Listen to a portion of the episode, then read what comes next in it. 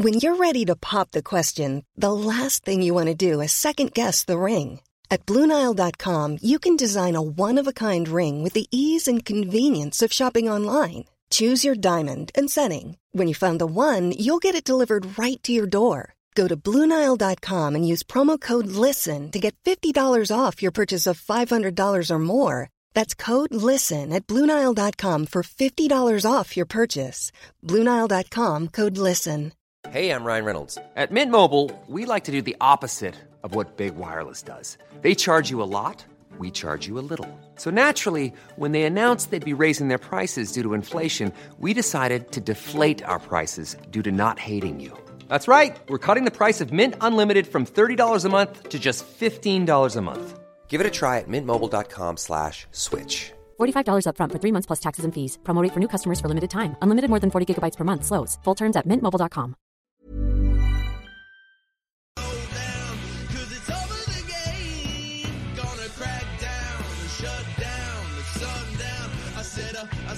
What is up, sports fans?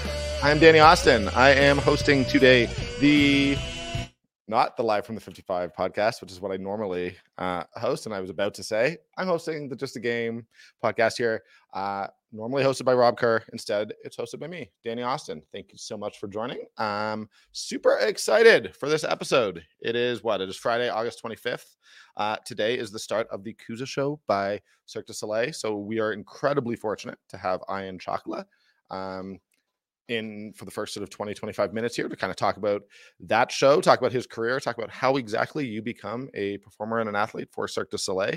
Um, this is something i'm super grateful for this opportunity. This is not an opportunity that i get very often. So uh, excited for that. And then afterwards we're going to have julian mckenzie popping by. We're going to talk about the summer in sports, Canada beating France this morning in basketball, the flame season coming up, all things sports in general. But uh, we're going to start start with some Cirque du Soleil talk. I am excited about this. So um, we're not going to waste any time because I've got my guest sitting right here. And uh, our guests are brought to you by Ski Cellar Snowboard at skicellarsnowboard.com. They've been here since 1946 in Calgary. That is 76 years. That is wild. They've got three locations. They're opening up August 29th, uh, Macleod Trail by Chinook Center, 17th Avenue Southwest, just off 14th Street, and Bow Ridge Road Northwest by the McDonald's at Winsport, pretty much um, across the street from Winsport. Not at Winsport. Uh, their Labor Day sale starts. It goes from August 29th to September 4th. Make sure you check out Ski Cellar Snowboard. Uh, but let's get to our guest. Here we go. Excited for this one. Man, thank you so much for joining. How Thank are you, you. today? Thanks Welcome to. Calgary. Thank you. Thank you very much. Yeah, uh, you've been here for a couple days. Yeah. It has been busy for you preparing for the show. Yes, exactly. Preparing, starting preparing, training, and for the premiere tomorrow Tomorrow. Okay. or the day after. the day after. I should know that. Alex, want to help me out there? First show is tonight. First show is tonight. Um, so yeah, super excited. Um, can I just ask, just straight up, how did you get into into Cirque du Soleil, and how did you build this skill? Where, where was the Uh, starting point? In Cirque, in not Cirque du Soleil, but in circus, because it starts from sports. I did sport gymnastics since age of six until 13. So then after, uh, from 12 to 13, I was also training circus, board act at the same time. And my very first contract was Las Vegas, Nevada, Okay. back in 2003. Yeah, so but it starts everything from sports, from gymnastics. Yeah. Um, I assume that what you learned sort of as an athlete, as a young athlete, is still incredibly important to what your your day-to-day job is right now, right? Yeah, yeah, yeah. um how how what was that transition from competitive sport into into sort of circus performance what were the big differences that you had to sort of learn Uh, the main big difference would be audience Mhm. every day in front of audience. So, like in sports, you'd be preparing yourself for the competition once every three months. Okay. Here, you have to go through that almost on daily basis. So you have the same uh, sense, like you going, you're preparing to be ready every day on daily basis, not just once every two three months. You know. So the audience also in front of the big audience 2500 3000 Mhm. it's nervous you have to be ready Yeah. all the time yeah What is your routine? Like, is it you must? I mean, I know that obviously preparing for the show alone keeps you fit, but that's crazy every single night in front of an audience doing what what you do. What what do you do to just sort of make sure your body's ready? Because that's that's hard. yeah we we do obviously we hit the gym Mhm. on daily basis once or twice a week we have pilates and all of that then training the main act two or three times a week on Okay. stage and off stage so basically every day we have trainings and but the main specific for the act for the teeter board that i'm special at Yeah. the specialty is two three times a week When you when you talk about the teeter board, describe it for people who might not. know. board is like a seesaw board Yeah. in kindergarten you'd have one or in uh, playgrounds but it's a huge one it's a big it's made out of fiberglass poles that the athletes using for the jumping the athletes um, Yep. so we use them i think around 9 9 to 12 together. So they're very flexible. And we have a tower that is for the pushers. There is two guys of 100 kilos each Okay. and pushing from the other side from the tower. Tower is about three meters high. So they pushing jumping from there on the pad. And on the other side we stand flyers and we go in the air about 40 feet you talk about it like very natural. That's that sounds so crazy to me. Uh, do you remember the first time you did it? yeah i do remember and i will never forget because that's scary it is scary yeah. like some people are like you have to manage to stay at least on the board first time when they will when you'll give a try first time Mhm. to jump because some people are just getting scared of the all the like pressure is there Yeah. they're just jumping off you know but it's just like you have to fight with yourself Yeah. At this point, does it? I mean, I assume even though you've been doing it for many, many years, it's you still have to take it seriously. every- Like it's got to Yeah. be perfect concentration, basically. Right? like on daily basis every show i'm nervous all the time still all eh? the time yes and it's been 20 years 20 i'm years. still Wow. nervous yeah Have you been? Have you gotten hurt? I don't want to get you know Uh, too focused on that, but i mean i did quite well in the last 20 years i had two main injury one was i mean if it's okay to speak about yeah yeah, it's okay. By I've me. had, uh, It's- i had a broken femur oh, just just a doing broken femur. Yeah, jumping on the double steel stilts is um Wait, you do this on stilts? i was doing before Okay. And one yeah the injury i got was on double stilts i broke my femur and the last one was my thumb Okay. broken ligament from spotting spotting people so that was the only two main big injuries i would Yeah. consider Only the two. but that's in 20 years so it's amazing. I would break everything if I did it once. so that's amazing. Um, when you're out there, like I assume, you know, we we you are obviously gymnastics is a very individual sport, but when you're mm-hmm. doing, you're relying on everyone else who is out there to keep you safe as well as you keep them safe. How much is it a team? that's yeah that's a big question. The teamwork you have to trust each and everyone in the act. We're mm-hmm. about 18 or 20 people in this in this act. So trusting it's important like because we all answer for each part of the job Of course. i do my job there and the other ones doing their job like pushers they're doing their job catcher doing their job as a flyer i'm doing my job and i have to trust each and everyone yeah. because otherwise you just can't you won't make it And that trust, I assume, is built both on the stage and off the stage, right? I yeah mean, well people are professionals they're Yeah. coming here to do their job Yeah. and that's part of their life also So, Yeah. But I mean, I was reading like I think at least in Houston, I mean, there are performers and technicians and uh, the people from 54 countries all all around the world. That's a big team that's a whole big team like technicians. I don't know how many, about, yeah, 28, 30 technicians and about 50 artists Wow. are. Yes. So altogether, we pull an amazing show. Yeah, it, it must be very sort of enriching, like a, a- amazing to just be working with people from the best, the best in the world from all over the Yes, world on a day to day exactly. basis. Eh? The technicians, athletes, riggers, everyone are one of the best. Yeah. In one group. Is there another part of the show that you look at? I mean, you do something so challenging and that to me is so terrifying. Is there another part of the act that you watch and say, "Nah, I would never, I would never do that."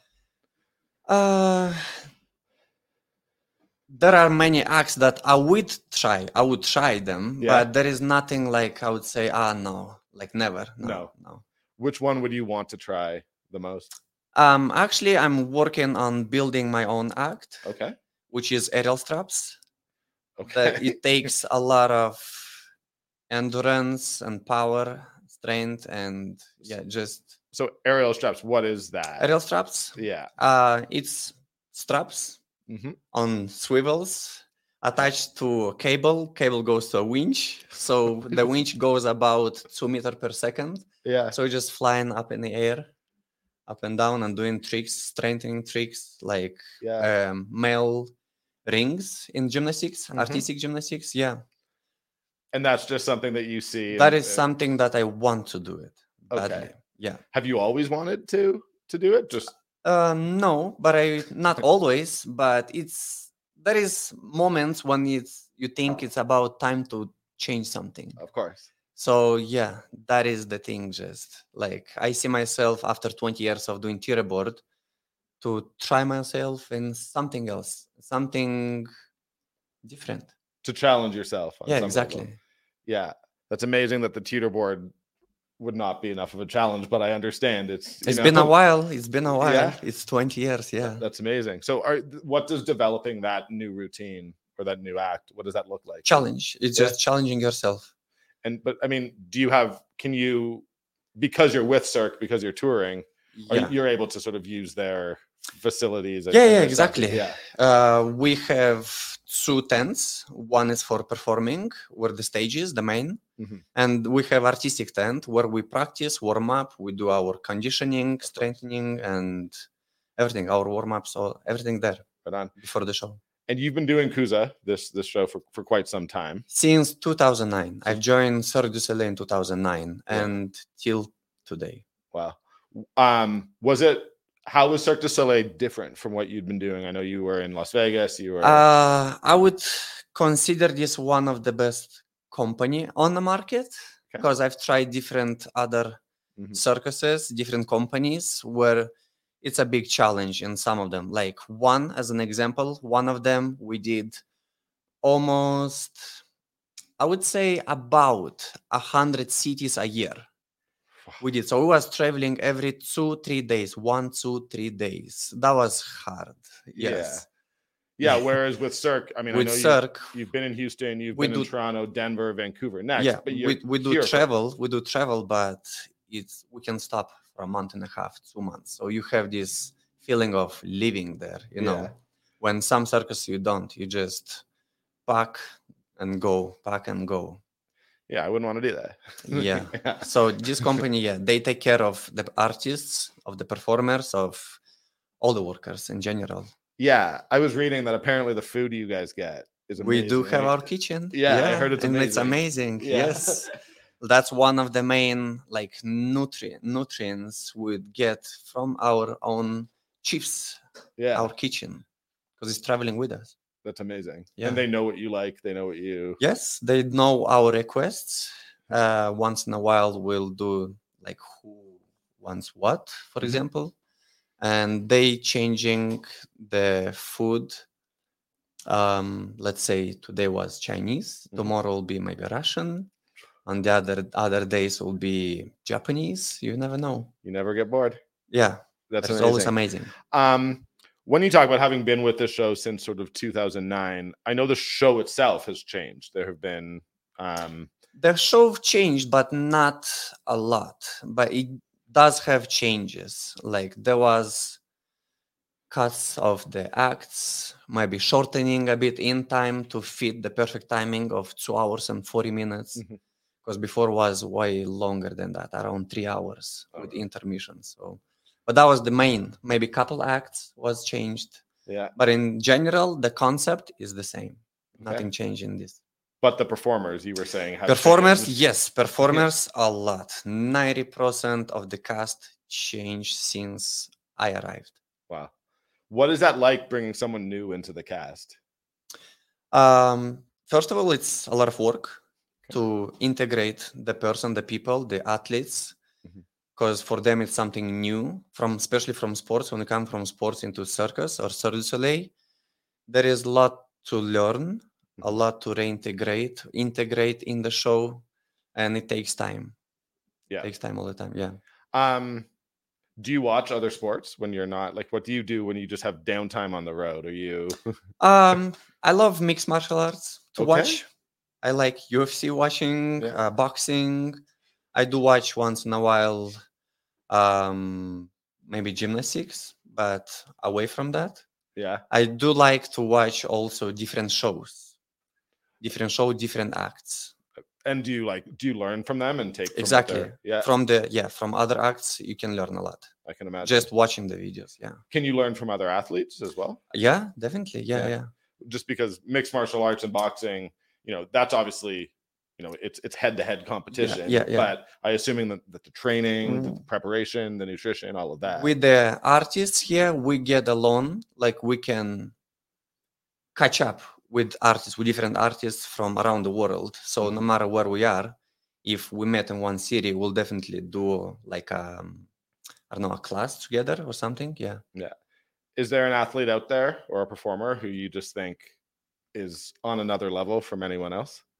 Uh, there are plenty Yeah. there are plenty like it's hard to tell only one but there are plenty of artists that they're just amazing at That's what they do That is awesome. Um, and then for you, I mean, there are a bunch of Calgarians watching this. Why? Why do you think that they would love? Would they, they should come out to the performance over the next couple of weeks.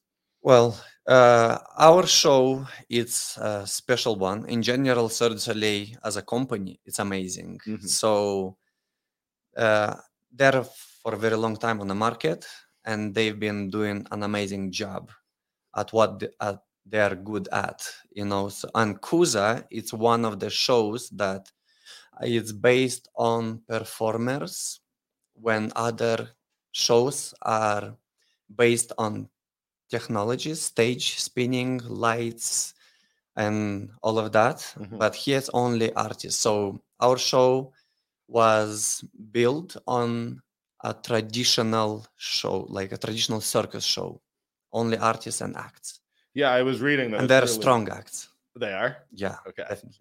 that's amazing. Um, well, all right, man. Well, thank you so much for stopping by. It is it is sort of one twenty, and uh, I feel like I could ask you a million more questions just because you live. It's Thank an amazing you. life. Thank It's you. Thank you for the life, so, invitation. yes. Thank you for inviting me. Thank you so much. I appreciate. All right. Um, well, there you go. That was Ion Ciacla from Cirque du Soleil, uh, Kooza. It it starts its run today.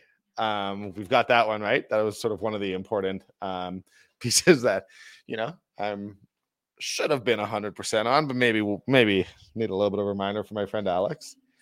It goes till October eighth. Um, Alex, if you just want to continue feeding me information in my ear here, we can circusoleil.com slash Kooza. cirquedusoleil.com slash Kooza. Um, yeah, check it out. I'm going to be going on Wednesday uh, along with my next guest, uh, Julian McKenzie, who isn't here quite yet, um, but is going to be here. And yeah, that was amazing. That was what a rare opportunity to get to speak to someone who has sort of such a, a unique job and um, an incredible athlete. Bye, guys. Take care. Thank you again. Um, so yeah, so that was that was awesome, guys. Make sure you check it out. Um, yeah so here we are guys. It is friday october 20 august not october 25th um this is uh again that was very cool. Thank you to them. Um we are in one of those rare moments. It really really feels like this is the calm before the storm a little bit uh, in calgary sports. Uh obviously we're a couple weeks removed from the surge sort of finishing their season. Cavalry still going. The stampeders are playing tonight um, against the Toronto Argonauts. I believe that game goes 5:30 local time. Stampeders have been struggling. Uh, that's what I talk about on my other podcast, though, the Live from the 55 podcast.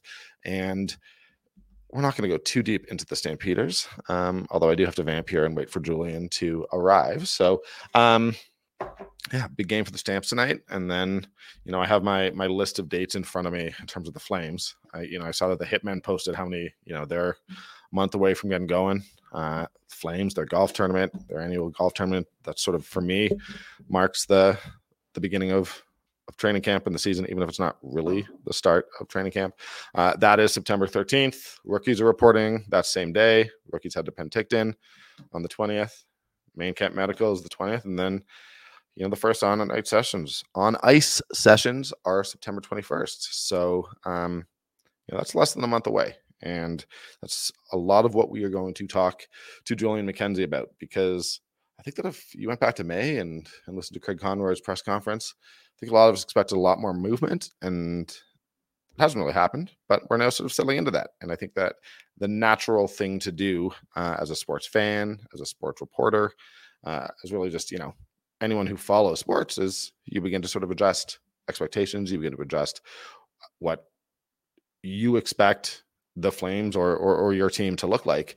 And right now, you know, I when Conroy said all those months ago that you know the team didn't want to go into the season with their seven UFAs for next season. That that just couldn't happen. Uh, the guys who are going to be UFAs, unrestricted free agents, in 2024, you know they couldn't have seven of those guys, and now here we are, and they've got six, right? So uh, that was never my understanding of sort of what I thought the team's goals were, but also I respect that Conroy didn't just sort of, you know, pull a move for nothing. So it's interesting. It's just this is not where I thought we were necessarily going to be as August turned into September and we really began to lock in for the rest of the season. I know that that's something that the guys on the barn burner have talked a lot about, but it's also something that I want to talk to Julian about because you know we're both going to be there each and every day starting uh, in less than a month, and you know what what do we expect from these Flames? Uh, you know we saw Rasmus Andersson. the Nation Network has sort of a, a summary of of his interview with I believe it was Elliotte Friedman from earlier in this week, and he talked about luck. you know, we we were we thought we were better than than our record last year. There were obviously a lot of, um, you know, there were a lot of overtime losses, all that. If, if you expect certain of the players who I think regressed a little bit last year, if you expect them to sort of return to the mean, what is the potential for this team? Um, you know, there are a lot of people like me who are advocating for a full rebuild. I think we're clearly not getting that. And, you know, you can either sit here and, and belabor that point and say, what are the Flames doing? Or, or you can sort of accept it and begin to prognosticate based on where, uh, what the team is and, and who they have. And the reality is, I'm not sure that they're going to be nearly as bad as some of the doom and gloom has suggested. But yeah, here we are. And then as for the stamps, um, you know, the team I cover, might as well give you a little live from the 55 preview here. Uh, please check out my podcast, like and subscribe on Apple and Spotify. Um, yeah, they are three and seven heading into this game tonight against the Toronto Argonauts. Uh, it has not been the season that anyone was expecting from these Stampeders. The offense has not really clicked. Um, I actually think the defense has been pretty good and eight of their 10 games. Uh, had a bad one a couple weeks ago against the BC Lions. But other than that, they've been a been a pretty pretty decent defense. Special teams had some struggles early in the year. We're really just waiting on the offense to to get going. Uh, fortunate thing is, despite the Toronto Argonauts being the best team in the league, uh, the Stampeders typically play them very well. So who knows if they leave if they leave this this crazy month of August at four and seven. Um, is that Julian? Okay, perfect. We're just having a little bit confusion with the doors here. Um, yeah, if they leave four and seven with two games against Edmonton over Labor Day, I think we're we're very happy. Julian, oh God, can't wait to get him on camera. This man, he promised me I would get to see him in this in this baseball jersey he's wearing, and he does look good. Um, yeah, if you just want to come around here, perfect. Um, so yeah, again, um, very excited uh, to have Julian McKenzie here from the Athletic. Was very excited to have Ion Ciacla. Thank you to him. Uh, again, check out Kooza Cirque du Soleil, their show running uh, starting tonight until early October. So uh, we're gonna get to Julian right away. This is going to be a very casual conversation. Uh, I try to do little to no prep work uh, for any of my guests who happen to be my friends. Um, but I've literally, like, we have not had any conversation of what we're going to talk about. So we're just going to kind of check in, uh, talk some flames, talk about the summer. Um, I'm hoping that he at least paid attention to the Canada France game uh, this morning because I do want to talk a little bit about how Canada is definitely going to win Olympic gold in 2024. Uh, all right, let's. Uh, if we want to pull up Julian here, that would be awesome. Julian, buddy, how you doing? I'm doing good, man. I'm Um, doing all right. set up for me just a little bit so fans can see your Oakland Athletics. Yeah, jersey. there we go. Man, There we go. oh, dude. I love that jersey. It's one of my favorite jerseys. I've said this, I think, to you, but I think that green, yellow, and white is still my favorite color combination for a sports team. It's an incredible color combination, and I got to go to Oakland Coliseum last week, and uh, I saw these jerseys for sale, and I was like, you know what, I gotta get one before they like, they might, well, they're gonna move to Vegas, right? There so like, sure seems that way. it sure seems that way. A lot of people are hoping it doesn't happen, but it, it really looks like it is. Yeah. I even joined in on a uh, sell the team chant during the game I was at. Now, I heard rumors that you didn't join in. Uh, who who said that? I heard a rumor, and I'm not going to say you told me that you may have started this. uh, Uh, it was very close. It, I, I I said at the same time as one other person, and then more people joined in. So I guess that Okay. counts. Yes. Uh, so fine. Maybe I did more than join. I- yeah. Maybe I did a little bit more than join. But uh, no, it was really cool to be at that park, and I mean, it was cool to be at that park.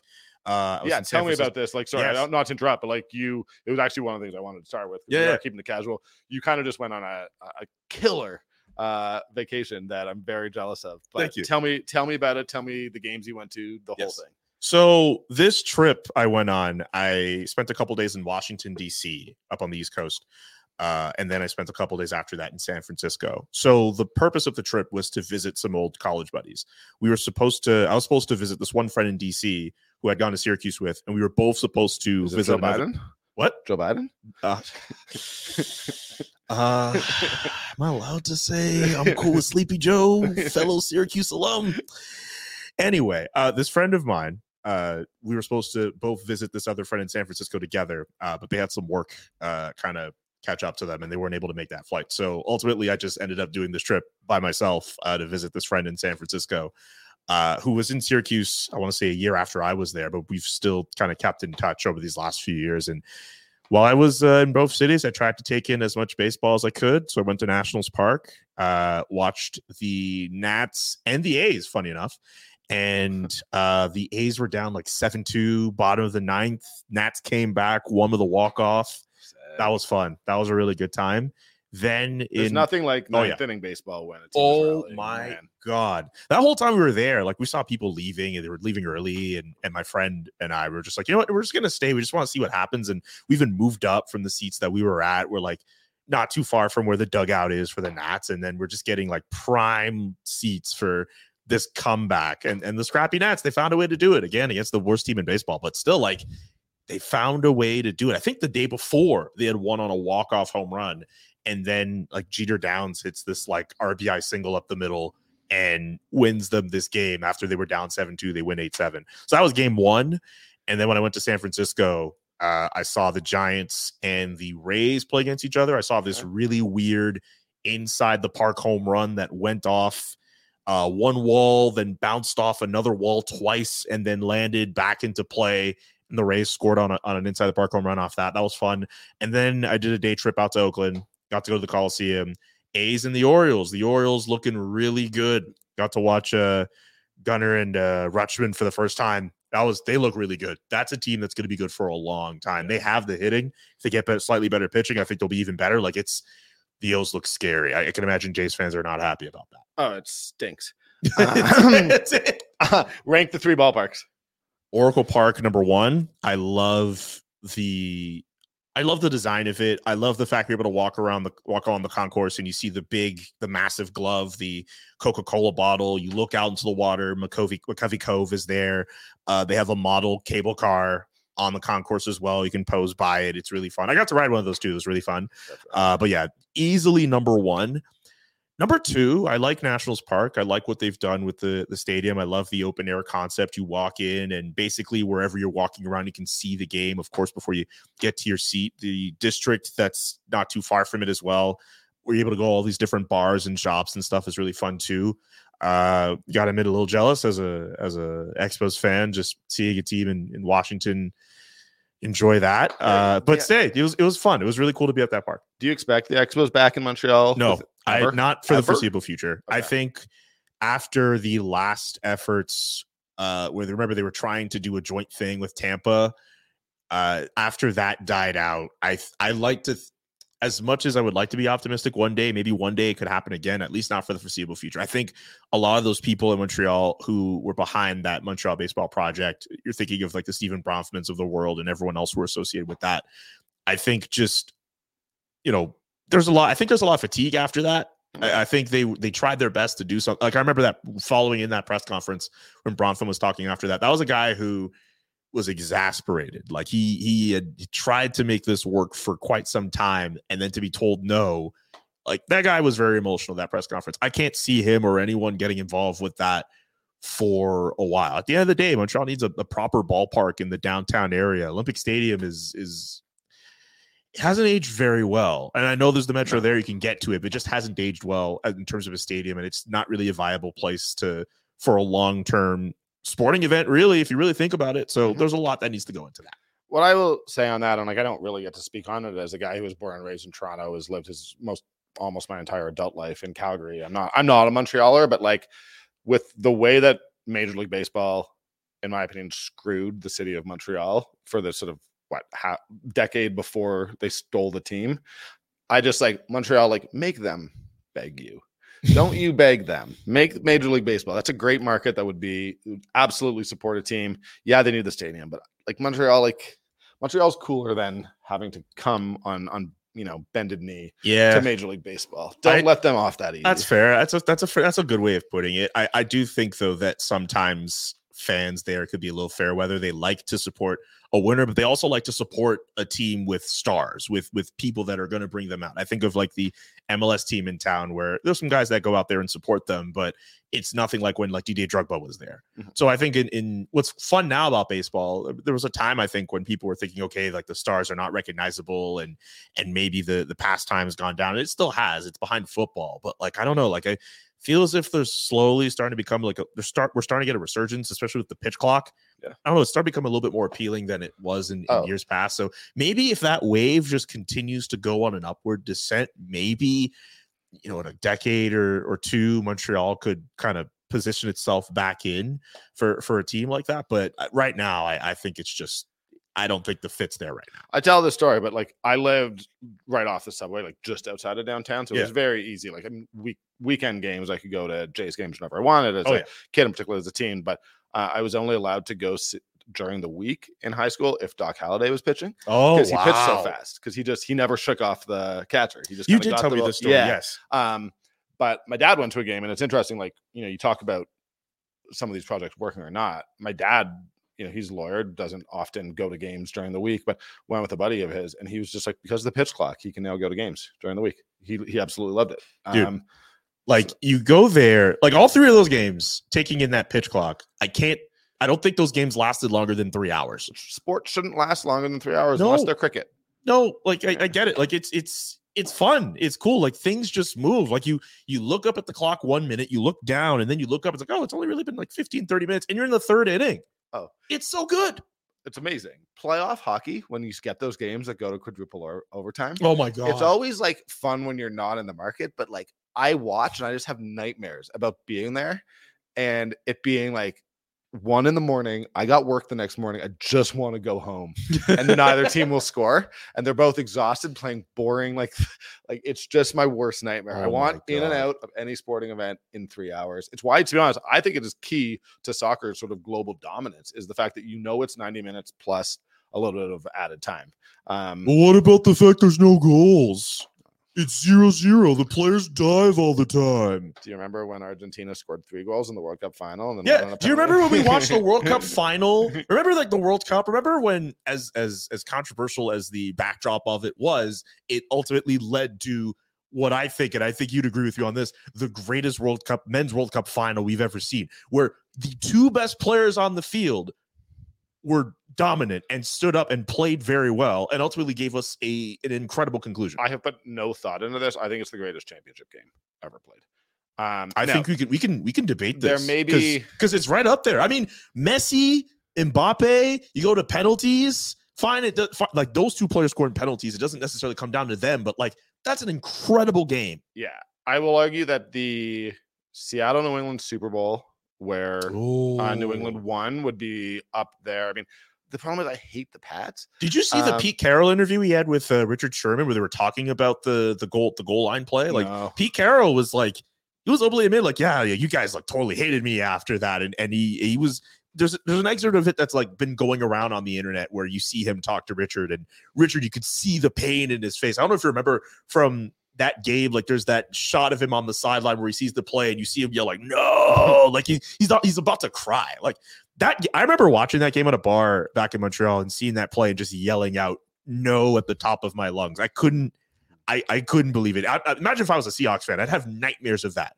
But I, but to your point, like yes, I think if you think of greatest championship games of all time, that has to be there.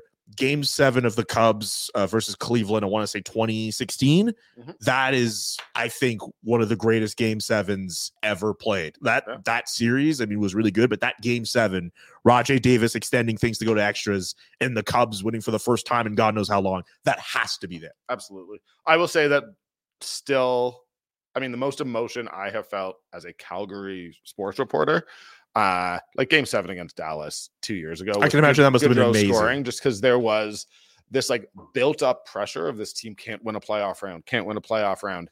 Then like they absolutely dominate the Stars over seven games, and Oettinger stands on his head and you're just sitting there being like, is this era about to come to an end on some like fluky overtime goal for Dallas when the Flames abs- and then the Flame like Gaudreau of all people scoring was like, and I say this as someone who doesn't have a particular like emotional connection to the Flames, Right. But that like outpouring of a combination of like exaltation with relief was not something I've you know I've been at some big games, Yeah. Um, but and again, like I, the Stampeders lost the 2016 and 17 Grey Cup and then won in 18. There was relief there, but it all coming in a in a split second was like a very weird, cool emotion to experience. So just to like you know make it local a little bit. I'm not putting it necessarily fair. on the level, but Yeah. um, I mean.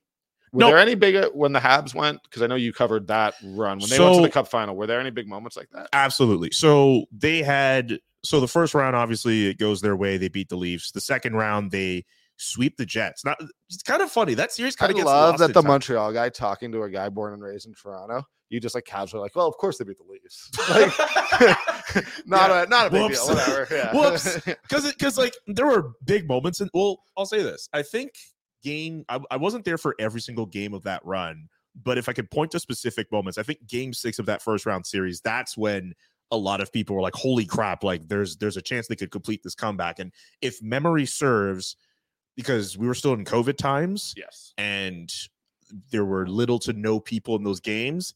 If memory serves, game six of that series was the first time all series fans were allowed in the building.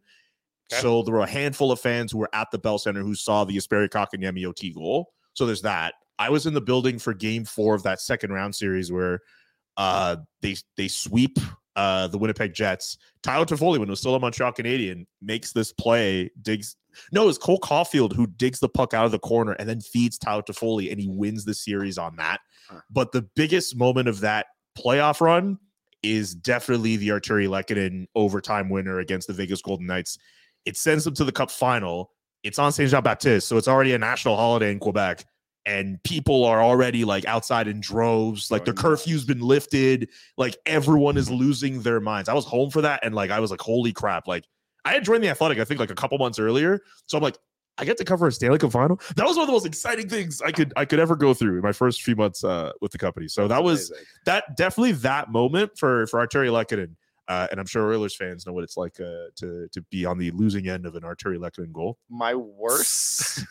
But uh, yeah, it was it's definitely something that's going to stay with me for a long time as a reporter. my worst big sports moment Ever was, Ooh, I uh, need to think about this. 2010 this is a pretty like i like this story um i'm gonna be careful with how i tell it on air Okay, but yeah. uh 2010 like crosby's golden goal Yes. um i was at a bar in halifax also up there for championship games. incredible game um I was I was at a bar in Halifax. They scored the girl who I was seeing at the time. It is worth noting that I was about three months out of like the most serious relationship I'd ever had. So this was not the most serious relationship in the world. And they scored. We all went nuts, and she just reached across the bar, turned on the tap, and just started like filling up her pint glass, like without paying, obviously. And the bouncers just came storming in. And I remember being like, man. and like, like stood in front of him, just got like thrown on the ground and Oh, kicked out of the bar. And it wasn't even for anything I did. Um, took a few shots there too. It was like not shots, like No. shots. Um, so it was like instantly went from just like complete, this is the greatest moment to like being thrown on the ground because of something that someone else did and being kicked out of the bar. Uh, my worst sporting moment i don't think i've ever gone on camera record of saying this but i was on Don't get fired. no it's not going to get me fired it's just like i've i've told this like friends privately i don't know if i've yeah i've never told it on camera but we're, we're among friends here i was on a double date during what was it game six of the 2019 eastern conference final between the raptors and the bucks. So Okay. that game with the the lowry turnaround pass to leonard. Yep. and uh the girl i was seeing at the time uh wanted me to go on this double date with these two friends of hers. And we were at this uh burlesque club which was like game of thrones themed. And i don't i don't watch game of thrones. So the whole time i was just like what am i doing here? I should be watching the raptors make history. And i'm trying not to check my phone for my girl to get upset uh and yeah i was that was very painful. And then we went to another spot after and like on the tiniest tv possible in this establishment that we were at they're playing this game. And like i'm squinting with my eyes to try to watch this game. And i'm like i don't I, this is like the this was terrible. This was awful. Like i was i was genuinely felt i felt like i was dying inside. And i remember my my girlfriend at the time was just like oh you know it was, it was a good time you know you were you were fine it was great it was everything i'm like i wanted to watch the game I know. I, I, I, I couldn't believe it. I was so mad. We've we've gotten past that. I deleted like the dating apps from my phone during the Raptors championship. So I was like, I was like, I I'm not get- dating anybody like, this I am getting very fat, and uh, and we're just doing this. When uh, I, you know, my buddy Brett, he's actually been on the show with gang, me. gang. Um, shout out, I shout out was to at- fan Brett. I was at Brett's place with with his girlfriend at the time Yeah. uh, for Kawhi shot, and I jumped up and immediately fell down. Like, I, just, I was in socks and just like I fell down so hard. Um, speaking of falling down, Here we uh, go. Were you there when I got injured? yeah, when uh you uh were playing slow pitch. Yeah. And then uh, you rounded second base. I don't know if you told the story on the show. I don't think I've told it on this show. So basically, like you, We are on the worst slow pitch team of all time. Oh my god. we are so oh bad. my god. Um, you were all I remember from my vantage point. You had made this hit. Uh, you were rounding the bases, and I was like, okay, wow, like Da might get like a triple off this. Like you were Yeah. getting, you were getting some I had the Jets on, man, for a near 40 year old. I, was yeah, going. I looked away for a Ricky second. Henderson. I looked away for like a second, and then all I hear is like everyone go like, "Oh!" I'm like, "What happened?" And I just see on the ground, Flat. belly Flat. flopping in second base. I so, so what happened was oh my god! I was the first batter in the first inning, and second base was Oh, not where it oh. should be. So I was running, and I realized I was going to miss second. But instead of either slowing up or adjusting, I just decided because I wanted the triple. As I kept running, I was just going to like stretch out my right leg at full speed and try to tap the base. yeah, It does. My body doesn't oh, work like that. I No, flew, fell. Everyone was laughing, and I was like, "Just look cool." get up, Oh, laugh about it. Um, yeah, tore my trapezius. Have an X-ray scheduled for Monday. Uh, that you was six weeks schedule. ago. This happened like a month ago. And uh, six weeks. It happened the first Monday of Stampede. Good lord! You've only not- you're only getting an X-ray now. Well, I went to Sheldon Chumir to the urgent care, and the doctor said there was a torn trapezius. And so for like three weeks, I, I was like, "Oh, whatever. This is what it is." just see Hot water it. bottles, ice. Uh, I'm old. This is gonna take a while. And now it's mostly healed, except there's one spot that Oh. really hurts. So I'm like, ah, that might be a little fracture. I don't know that it's going to change anything. Maybe I'll walk around with the sling, but um, um, I couldn't believe that, man. Just seeing you like flop. Like the, my first thought was crap, he's not going to get the triple. And then seeing you on the ground, I was like, oh no I way. was really That's hurt. bit. that was so I was embarrassing. really. Uh, you made a nice catch this week. I love that. Yeah. Yeah. Slow pitch talk with Danny and Julian. It wasn't, Make- it wasn't really that nice of a catch. I just was at the wall. It was it had some distance. I, I stuck the glove out. You you were telling me all year to just you know keep the glove up, and I I I I, I think my progress from slow pitch player at the beginning of the spring to been- to the end of summer. I think it. I think there's been change. I Yeah. think there's been growth. I, I have speed along the bases. I you put me in the outfield. I know to put the ball in front of me. I I, I think I'm. I think I've been better than a, a certain other friend of ours that's on the I, show. dude, you made a great catch. We're not gonna we're not gonna start calling. It's that time of the year. Your vacation is coming up. You can already hear the beach waves, feel the warm breeze, relax, and think about work. You really, really want it all to work out while you're away.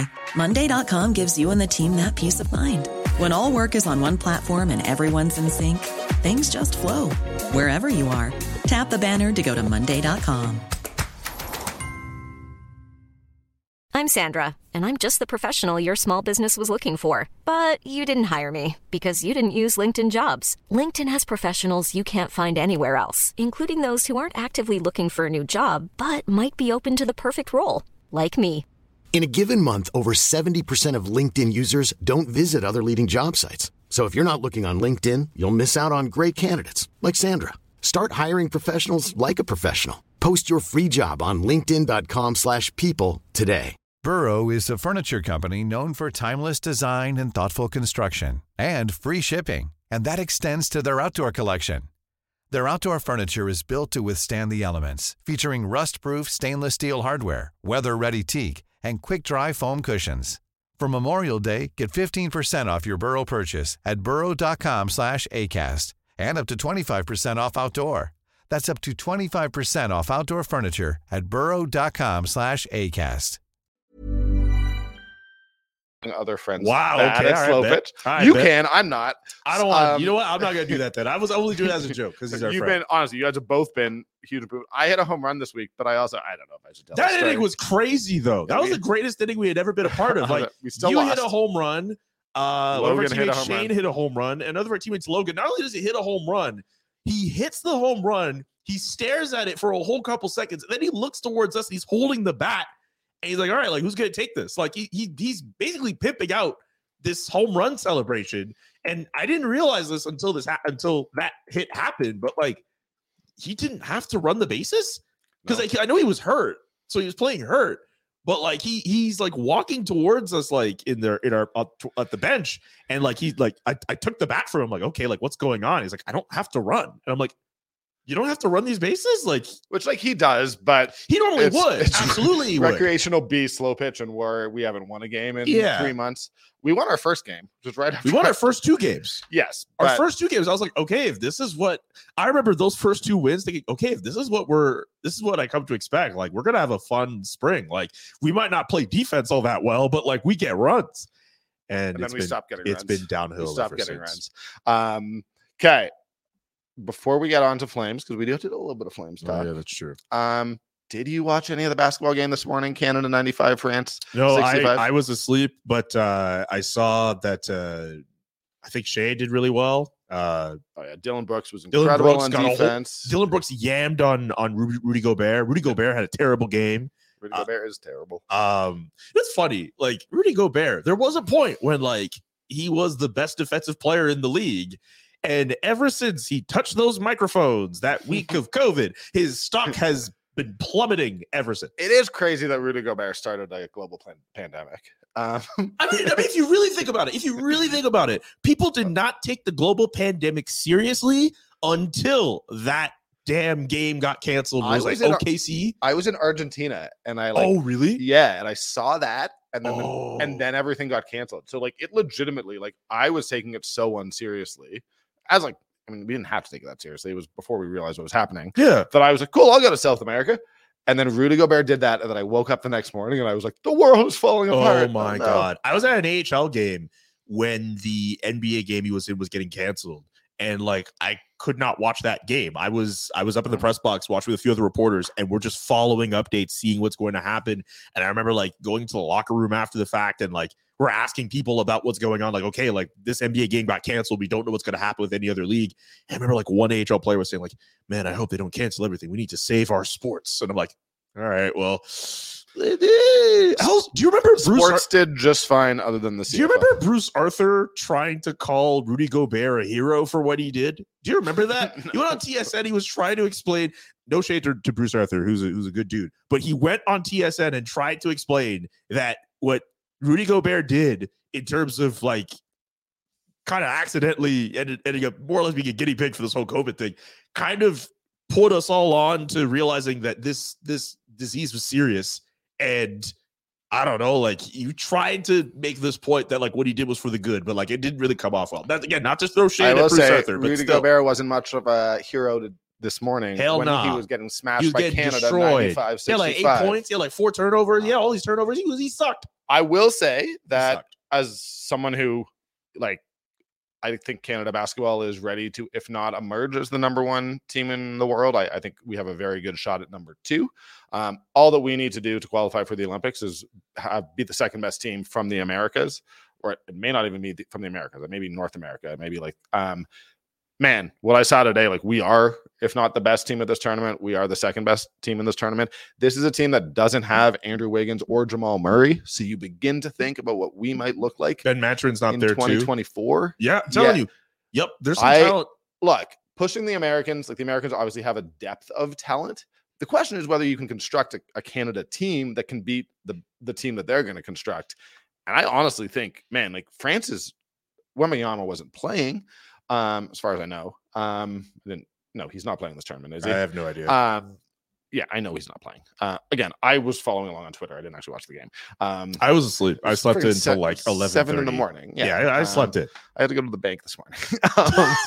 um, I did. Adulting. that's why I have a I have a collared shirt that I wore to the bank Oh. uh, in in the next room. Um, but yeah, look, we win 95-65. We are clearly going to be one of the top two teams from um from our region. And honestly, I think anything less than silver at the Olympics next year becomes a bit of a disappointment for me. Wow. Um, are we at are we at that point? I want I want this team to qualify for the Olympics. This is a team that we're not that far. How many years ago where like they they had an opportunity to knock off Venezuela and they couldn't even make it to Yeah. the Olympics. Like this is this is a federation that That game is- was brutal. absolutely, but like they've they've been accumulating talent ever since, and the fact that they've been able to to get them to commit to playing for Team Canada is a huge win in itself. Yep. We're at a point now where we're like, man, like this team should have Andrew Wiggins. Like I remember when I was back in Montreal talking with um, a good friend of mine, Dwight Walton, who uh, played for Team Canada a couple years, like decades ago, uh, very close with the Barrett family. Um, he, we were having a whole discussion about why isn't Ben Mathurin, who who who was in Indiana, who was like a top ten pick Yep. last summer's draft, like why isn't he on this team? Like that's where we're at with this Canadian basketball program. And before it was like, eh, I don't know if we're gonna get these guys to play. Now it's like, no, you need as much talent as you can. And the way basketball has enveloped our country, like we should be at a point where we should be getting very, more and more competitive year in, year out. And I, I don't I don't mind the expectations being as high as they are. I don't know if it's realistic for the next Olympics if we make it, but like I, I like the fact that the bar continues to be raised when it comes to basketball in this country. It- it- that's what happens when the talent gets better and better. and I, I think for me, like particularly, uh, I mean, the men's and women's basketball program as a contrast to 100%. uh, particularly what's happening with, with with soccer Canada, which this is not me putting it on the athletes, but I think that the expectation, you know, for our women's team this year, which obviously crashed out of the World Cup way earlier than any of us wanted to, Yeah. and it's like, sorry, with the way that soccer is being administered in this country, with the fact that we don't have professional opportunities for our our, our women soccer players, like any fan who is disappointed by the players, like no, be disappointed by the system. And I think that we're seeing through these three-year commitments that Nick Nurse demanded when he was the head coach of the of the men's basketball program. You're seeing us develop. You're seeing us actually develop chemistry, and these guys want to play with each other. Yep. And like, look, SGA and RJ Barrett are legit top 30. I mean, I think I think SGA is probably a top 10 player in the NBA right now. Um, but like Barrett's on the rise. Jamal Murray is a top 15 to 20 player. What are we missing? Probably a passing big man. But I actually like the way Kelly Olynyk fits into this system when you have shooters all around him. And then Dillon Brooks, who was like so villainized this NBA season, like, yeah, Dillon Brooks seems like a little bit of a bastard. I, but I, I don't like Dillon, having someone. Dillon Brooks kind of like eases off on the trash talking just like a little bit, he, he he's fine. But, but like, it's eh. so not Canadian that I like having it on the team. I don't mind. I don't mind him doing it. It's just when he's going at Le, when he's going at LeBron, being like, "Man, you old." I'm like, "What are you doing?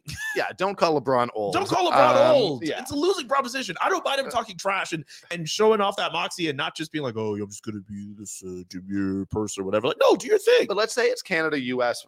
in the in the final of this tournament. You think Ant Edwards isn't talking trash the whole time? Come Someone's got to give it back to Oh, him. So, absolutely, yeah. absolutely, especially Dillon Brooks. Um, I could keep going on this, but um, I promise a little bit of Flames talk.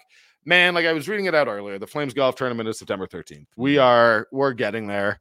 Um, Andrew? Mangiapane had a golf event thing on- today. I think it's Monday, isn't it? Uh, I, I thought it was. Uh, I if, saw- it's, if it's Monday or I don't know. I, was certainly misread the email if I- it's today. I thought it was today. um, I'm on vacation, so I was like, eh, I don't Yeah. need to do this. I don't know.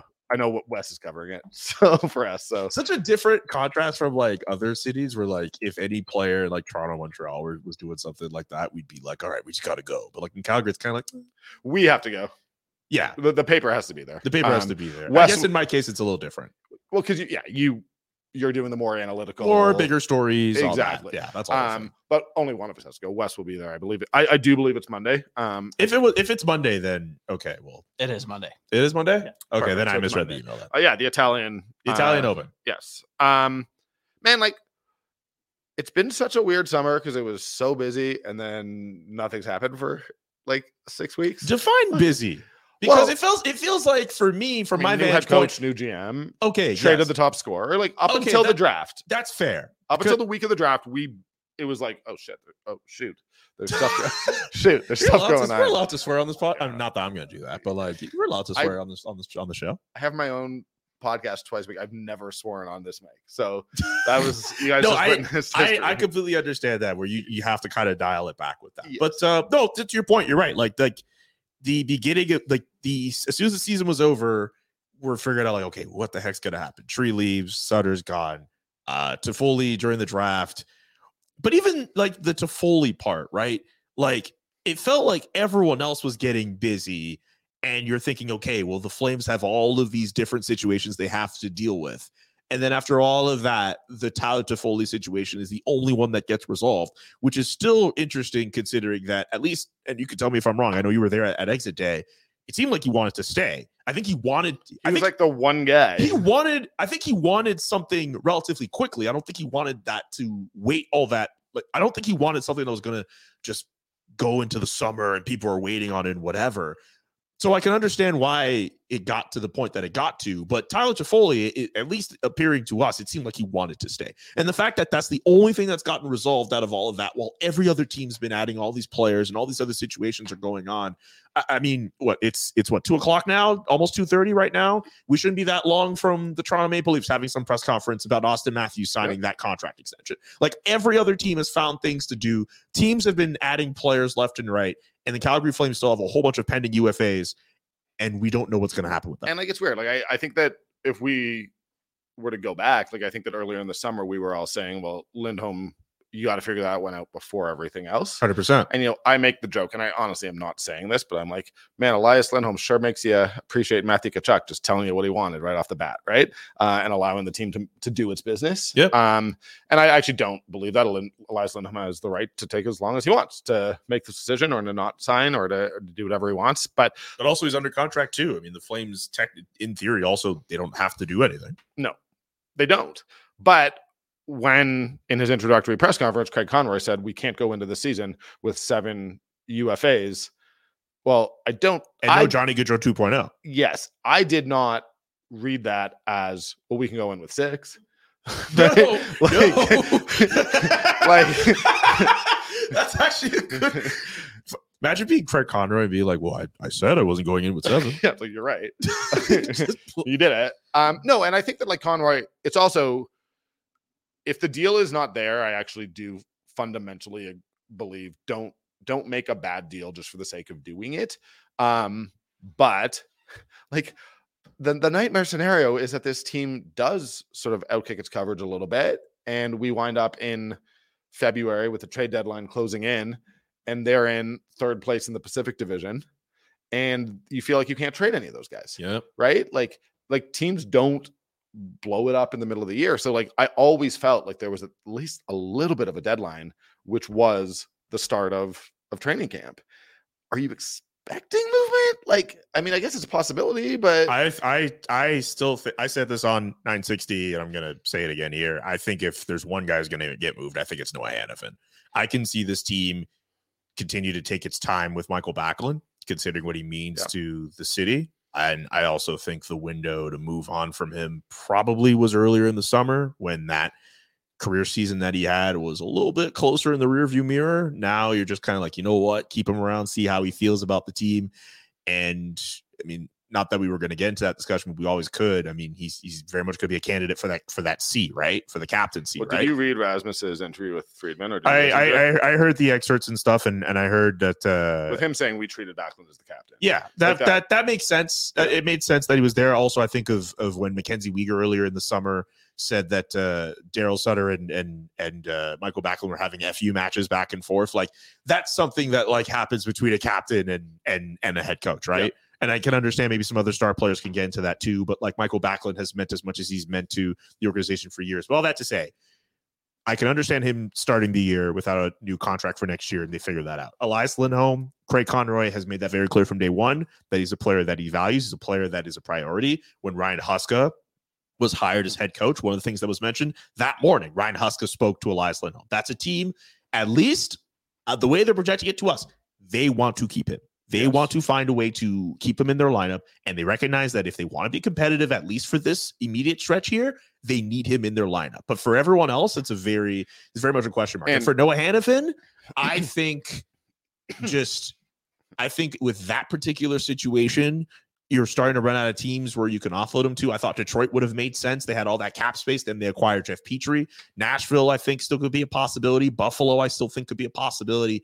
But I, this is a player who it's out there that he wants to play in the United States, and I'm of the belief that if that gets to training camp, that's going to be a very fascinating scenario to to follow. Yeah, and I, I with Lindholm, like I want to be clear, like of course they want Lindholm. Of course like, they do. Like it, he makes your team better. He's he's your first line center. of all of their pending UFAs, the, if there's one guy I think the team would want to keep, and maybe they've changed their minds, but I I, I don't think we'd be in the situation if they if No. they felt differently, but they want to keep Lindholm. with that said, the question is at, at what price? Um, because you can only want a, a, a player so badly, and I, I am of the belief that that nine and a half million number that we saw tossed around earlier in the season, to me, that is absurd. I'm I'm Um, not inclined to think that nine and a half is viable. I I When you're think paying Huberdeau and Kadri what they are, there's no way. I there's no way that's that that there's no way the Flames should be entertaining that. I think. I think ideally you look at the Bo Horvat contract. You, you there are some other contract comparables. I know uh, we at the Athletic did earlier in the year with because of Benajad. I think is up there as well. Dylan Larkin. Their contracts they're getting AAVs around 8.5, 8.7, and all that. I think if you're able to get Elias Lindholm at 8.7, which is what uh, when we turned the numbers through evolving hockey, that's what an eight-year deal kind of projects out to. That I think is an ideal situation if you're the Calgary Flames. But I think if you're starting to get above nine, if you're the Calgary Flames, I think you have to start walking away. If you're Elias Lindholm, I completely understand why you go to nine, why you go to 9.5. You are literally the domino holding this contention window together. he has all the leverage. He has all the leverage in the world, and he has every right to be asking for nine, 9.5. But I don't think he's going to get nine. Well, And I also think that not with I- Calgary. I am sure, um, you know, if he was looking to leave, if that was sort of his pri- his preference, and then he was offered that money, I'm sure his agent is saying to him, "We might not get this much elsewhere. We might not get this 9.5 number, and that extra million dollars a year might be enough to say, hey, it's it, it's worth it over eight years because that's a lot of money." So, Yep. um, it's just, I mean, we're, we're in this holding pattern, and we have been, and I don't think that this is a good place right now for for the organization to be. Um, I am a believer that rebuilding is a natural part of the uh, uh, of the sporting process. I think that whether it's the NBA or the NHL, you have to do it at some point. Uh, guess what? At some point, the Pittsburgh Penguins are not going to have Malkin and Crosby. Like they're going to have to t- try to draft some 18 year olds. Yeah. And and you want those high end because they've just seen the benefit of 20 years of getting guys in your system who are elite talents. And I I think at some point the Flames are going to have to do that. Um, but here's my thing with that. Like, I think even if they, even if Elias Lindholm says, okay, I'm not going to stay, trade me somewhere else. And even if you look at some of those other pending UFAs that they have and they say, all right, this is the opportunity for us to, to kind of stock up with those pieces. That's still like a like a like a retool at best, right? Because you still have Huberdeau on contract, you still have Kadri on contract, you still have Markstrom on contract as well. And at the very least, if you, you got to get them all, if if you're gonna commit to a rebuild, you got to get them all to move. You got to get people who are going to be like, okay, fine, we're going to take all these contracts. You're probably going to have to take them for pennies on the dollar. It's not going to be this like super ideal rebuild. I, I think. no, but you, I think you I, have I, your first round pick. So if you You can bottom out hard enough over the next two years, let's be honest. the nobody- 2025 one is also supposed to be kind of up in the air too, right? And that one of the one of the deals they made over the last few years. is it okay? That I actually don't have in front There's of me. so- there's there's something I, I need to double check on that because the conditions of that particular pick have always confused me and I don't get why it always does. But ultimately, regardless of that, you need to be in a position where you're stocking up as many draft picks as you can, Yep. as far as I'm concerned. All that to say, if the Flames, because of the contracts that they've signed, I don't think a rebuild is as easy as Craig Conroy just saying, all right, we're selling off all these assets. It is what it is. Even if you have, even if you sell off those pending UFAs, I still think this team has decent enough players that are going to kind of keep them in that mushy middle and keep them from really bottoming out to where they would really want to be in in an upcoming draft lottery. And I and I get it, a draft lottery, anything can happen, but like you kind of want to be in like where Arizona's been toiling for the last few years. They might not be there this year, but like you're you're fighting for like top three worst team in the NHL, so you improve your lottery odds. And I don't think this team right away is going to do it. I think the process of of fully rebuild, rebuilding and tearing it down that's going to take like two three years to do. That's going to take some time For sure. You're hoping the salary cap goes up, so if you have to move on from a Huberdeau contract or or even a Weegar contract, more teams have more cap space to accommodate those types of deals, or less salary has to be retained in that situation. I don't think a rebuild is something that's going to happen right away. And for all those people who want it, that's going to be very painful to to to go through because they're going to be middle and then they're going to bottom. And it's going to be two three years of them crapping out. I'm sympathetic to the business case against it. Um, whereas, I mean, if you think you can sneak into the playoffs, the playoff revenue right now, if as you're saying, if the difference is going to be you're going to be 11th in the conference versus eighth, who cares? Go for the playoffs. Like get get it. But if you have a path towards getting a top six pick three years in a row, I Do you see that for the Calgary Flames as constructed right now? I don't see that path for them getting a top six pick. I mean, I, I Even if they moved on from those pending UFAs, again, they still have enough talent. I didn't even mention Rasmus Andersson. Yeah, you're gonna have Raz. Um, obviously Kylington, like if he were to come back and, and not have missed a step, he'll be there. Um, I mean, Like- a, a big part of my issue with with this team is everyone says that there's no, they have no defensive prospects, as if they didn't trade away Connor Mackey and give away Valimaki for free. I, Um, I, I yep. a year ago, many they did discussion yes. about that. A year ago, need they had the defensive prospects, and now they don't, and they gave them away for basically nothing. Basically nothing. Um, so you know, I, I don't have. I, I just think yes, there have been Treliving made moves to put them in this position where you are right. A, a full on, we're tanking. We're trying to get LeBron. You know, like we're trying to get Connor Bedard. I don't think that is necessarily possible. No, not But, immediately. Um, but like, what are you doing with Chris Tanev? Is you know, no, I, I agree with that. There are pieces like Chris Tanev that like you have to make a decision on and, and and see if you can get some assets that at the very least you try to you know be somewhat competitive and then try to restock your cupboard on the fly. I mean, think about the the way the prospects look right now. I mean, I, I really go off of what the Athletic does in terms of their prospect rankings, but already in terms of their recent draft class, they've already improved from the Mhm. year prior, where they were, I think, much closer to the bottom. But adding guys like Etienne Morin and Samuel Honzek, you already have a better prospect class. Like Matthew 100%. Coronato turning him, who's likely going to be an NHLer this fall. Like that adds I to expect that him on too. day one to be in the lineup. I think he's a top six right winger Yeah. for this team. They did. I mean, I, I I like the job that they did. It's weird. Like to be honest, like you're right because the real thing that I'm sort of getting at is that they should have when Tkachuk said that they wanted to leave. That should have been the start of the quote unquote rebuild. I, I Like, that I, was- I, I, I that was the oppor- that. That was the opportunity to do it. Um, you deal him away for draft capital as well as hopefully one or two young players. Like they, sh- in my opinion, they just should have done it last year. Um, and the realis- realistically, Treliving s- signed a lot of expensive guys who are going to be in their mid to late 30s by the time their contracts are up. So I don't know how much of a market there's going to be for those guys if you do try to offload them. Yep. And they're a lot of money, and teams don't have that much cap space. So I I, I take your point while also saying Also, look at the division that they're you in. I'll have all these guys. You can't let them go for nothing. And- Absolutely. And, the thing to do, in my opinion, is not repeat the same mistakes. Maybe you are going to get stuck in the mushy middle, as you're saying, but you have to get younger. You have to have draft assets. You can't be trading Elias Lindholm for guys who are going to keep Huberdeau and Kadri happy because you get a you remain competitive. You have to. Like there's there, there is a Well, reason But why there's a way to do both. You can get guys who, I mean, this is did not a nice job with Toffoli getting in a young player and, can and that and that's it. I think that's how you do it. It's that's not a perfect ideal scenario for a lot of people in that situation, but like they got a 25 year old who still maybe has his best years ahead of him. We don't know if he's the player who got like what 13 goals last year, or the guy who's in who got goals in the 20s the year prior. But he's a guy who can get goals in the slot. He's a young enough player. He's played, I think, almost every position, every forward position. He'll probably end up being a right winger considering the depth there, or maybe you put Andrew Mangiapane there. Who knows?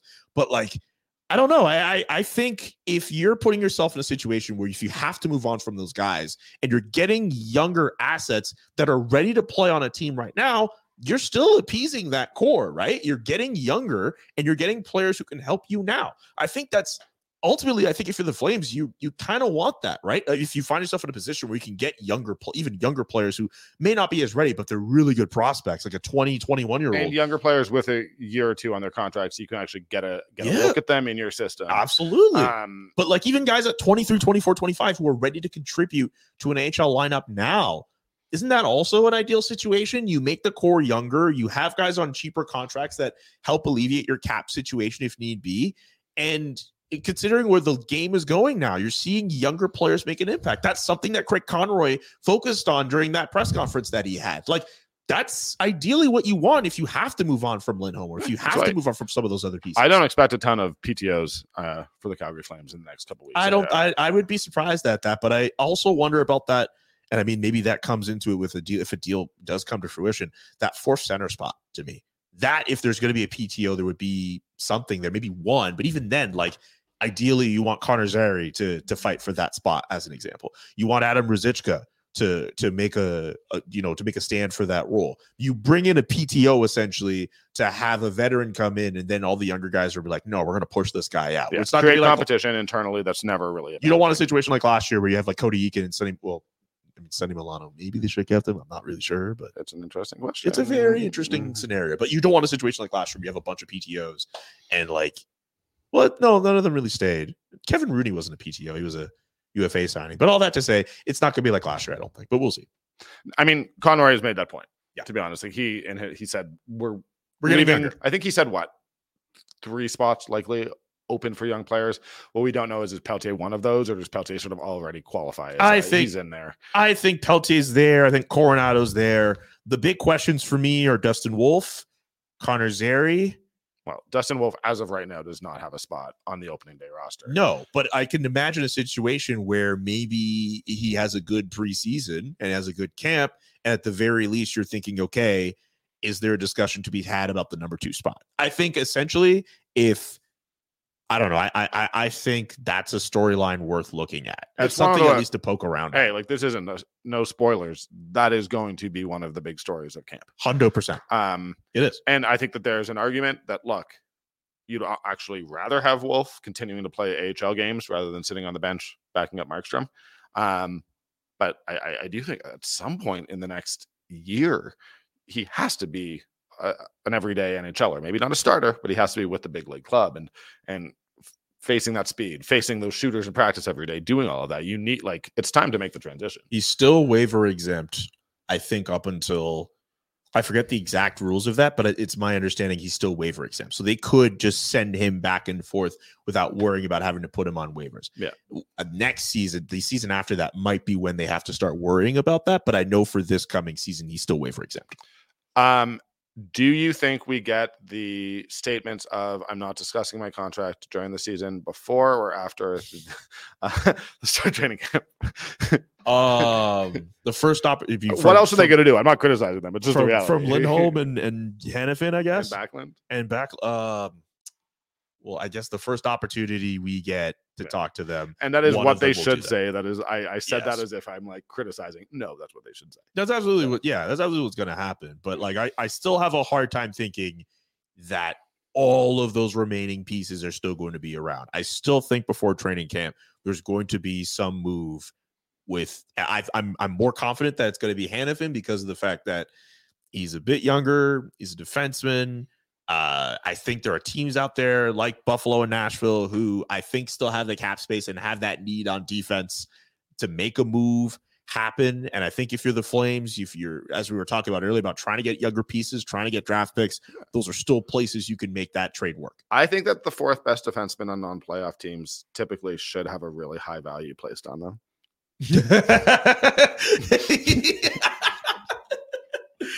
oh Um, boy, okay. Um, I don't know if I'm gonna get in trouble for that one. Uh, but like literally, like it's the I think Hanifin's really good. It's just it's funny that like he literally like you would have him if you were like last year. Yeah. When healthy, Rasmus, Mackenzie Weegar, and um and Chris Tanev were all more important to what the Flames did by the end of the year than Hanifin. I mean, they were they were the top three. Hanifin was number four. So I, I mean, yeah, I, you're not wrong on that, but at the same time, he's still a very capable, puck mobile defenseman. That I'm not saying he's going to get you an arm and a leg in return. He, at least he's going to give you something. oh, he's good. He's to a be good clear, I- defenseman. yeah, He's a good defenseman. I'm trolling. He is good and was on the top two pairing for like much of the season. And Yeah. is, he is not a number four defenseman. I'm fully trolling when I say that. Totally, for sure. and Um, even if he's a even if he's a second pairing, like for Buffalo, for him to be like a second pairing defenseman on that team when they already have Rasmus Dahlin and they have Owen Power who's coming up, that's pretty good for them. No kidding. Yeah. If you're Nashville and you have Roman Josi, uh, what Mat- uh, Mattias Ekholm, like he no Mattias Ekholm's in Edmonton. Sorry, like they need a guy who could kind of fill in after they had I to let him go. if you're a, if you're a young team and like you can get to be fair, if you're actually if you're a contender and you can get Noah Hanifin to come in, you know he can both do that. That's not bad. He he can play top two. Yep. No problem. If you've got young guys, he's been around. He- he's actually at this point a veteran, which is wild for a guy his age.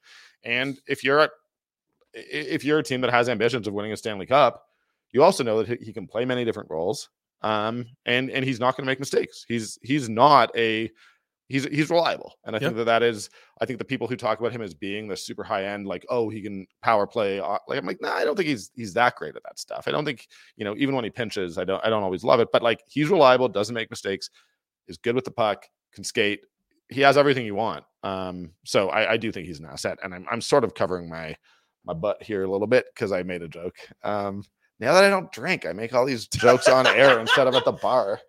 Oh Uh, no, dude, I've I've been there, man. You start like watching what you're saying, you get haunted by stuff. Like, like like this week, like when the Auston Matthews signing happened, like I thought of something I said earlier in the summer. I was like, oh, I think Auston Matthews is going to start the season without a contract. And like the very first thing I thought of when like he put up that tweet was like, crap, I'm gonna be wrong. People are gonna find it and make me look like an idiot. I get it. man, that's a lot of money for one player. The cap's got to go up. The cap's got gonna go up, but also like he's he's a top 10 player in the league. Like hundred Are, percent. are you not going to pay him? Are you like, what are you going to do? Like, I, when people are like, man, like, there's a lot of money for this player. What are you going to do? Just not pay him? Just pay him like two million and let him move? Like, no, he's he's a player in a in a much more perfect scenario. Auston Matthews, he should be making like thirty million a year In another sport. in you another sport. Yeah. He makes as much. Uh, he makes as much as Austin Reaves and Grant Williams. In, I've in- in seen the you do this. Yeah, like like Austin Reaves, who had that meme with LeBron, where LeBron's trying to explain himself that he's just like, I don't know. Grant Williams had that game against Cleveland where he's like, "Oh, I'll make both free throws at the end," and he missed both. He makes as much as two beams. And it was either 2018 or 19. Uh, I was in Boston for a UFC event. Yeah. And West was like, "Yo, if the Celtics are practicing and you have time, can you pop out to the Celtics practice facility and just talk to Jayson Tatum about Matthew Tkachuk?" Yeah, that story. Um, and it's very funny because it came out like it became a big national news story this year. Thank you, Jermaine Franklin, for acknowledging that I was the first to get that story. Uh, but I did go out, talk to Tatum, came back and was talking to Tkachuk about it. Um, my last question I was like, "Do you guys like hang out?" And he just looked. at me, He was like, "I don't make enough money to hang out with NBA players, man." And at this point, he's making like seven million. And Yeah. I, it was the moment where I was like, "Oh, Matthew uh. Oh. Tkachuk, he understands the business." yeah, Like, he gets it, and Yeah. that's why like there's a part of me that feels that him being traded from Calgary is for the best. Tkachuk? Yes, absolutely. I don't. I don't think he gets the exposure he gets uh, as as he's gotten with the Florida Panthers if he stayed in Calgary. No, it's good for the league that he's in. It's amazing for the league that he's there. Whether it's good that he's out of Calgary, it's good that he's in Florida. yeah, it's good that he's succeeding in Florida. I don't know what's going to be like for him If they don't have year. him doing one of those 10 essentials videos on GQ, That's a like- dude I would I would watch a GQ video with him doing that's that. he's the I guy to that. do it with. He's interesting enough, like he's he's social enough, he's funny enough. Um, he's a guy I would do the 10 essentials with him. Uh, instead, it'll just be Auston Matthews again. Um, Well, he's not that. I don't know. Like Auston, I guess he kind of dresses cool. He looks like one of those like pretentious, cool dudes wearing dad hats and whatever. Like who does like super cool, rich stuff. But like he doesn't come across as a dude who like I want to necessarily like hear from. I don't know. Matthew Tkachuk at least like he comes across as a little bit more endearing. Like I remember like talking to him for that story. I do you year, think like, that his cool. 10 essentials, like, like what?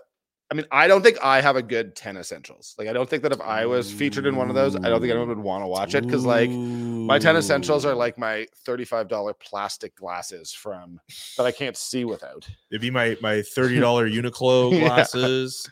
Uh, it's got to be some kind of though. hat. I'm wearing a plain white t-shirt. I was about to say, Uh-huh. like, I'm trying to look at the fit. Like, you got the white shirt, you got the, this the- now that I don't drink, I can fit into these pants again. So I wanted to wear yeah, yeah. What, what's the brand? What's the brand? These are Levi's. They are the uh like this. These are such old pants, but they had like a Steve McQueen collaboration Okay, that I bought. Um, But yeah, it, Matthew Tkachuk's ten essentials. Like, he needs like it'd be cool. Like, it, I'm sure some kind of really expensive polo.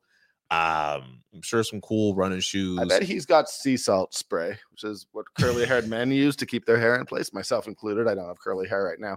Can I also, before we go, just point out? Uh, so I got my haircut yesterday. yeah, I was about to say it looks really good. Thank you, but I don't know if you can see it on screen, but um, my stylist was like, "Here, I'm going to fix up your beard." And I was like, "Cool." Yeah, no, I saw. Um, I noticed that too. I like it's it. like the m- s- firmest line, and then brought my mustache down. And I met up with Brett last night. We went to a little concert, Yeah. and he said that I ref- that I looked like late period Tony Stark. Yes, like- yes, you do. The whole time I was, I'm like looking at you. I'm just like, why does this dude look like Tony Well, Stark? I was there at this like why? Why at- is this like? Why am I doing a podcast with Iron Man the whole time? Billionaire like, philanthropist? Like, why is Tony Stark here? I I know I give off those Robert Downey Jr. vibes. I mean, you kind of do. I feel like if you really want to, you can be Starky enough where you could, you could do that. And I don't know if I'm Man, I- blowing up your ego too much. I think doing that means a lot to me.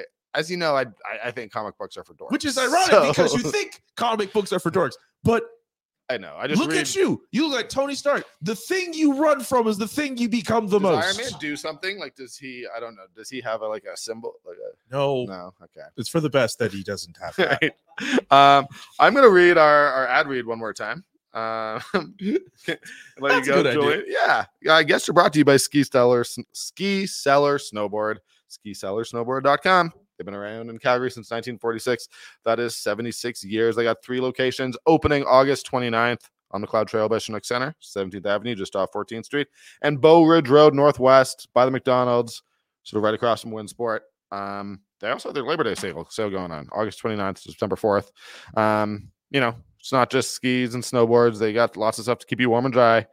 Anyway, anyways, great time, great deal, great gear. Thank you to Ski Cellar Snowboard for checking us out or for sponsoring us. Man, I so appreciate you coming on. You're on Thanks for having me, man.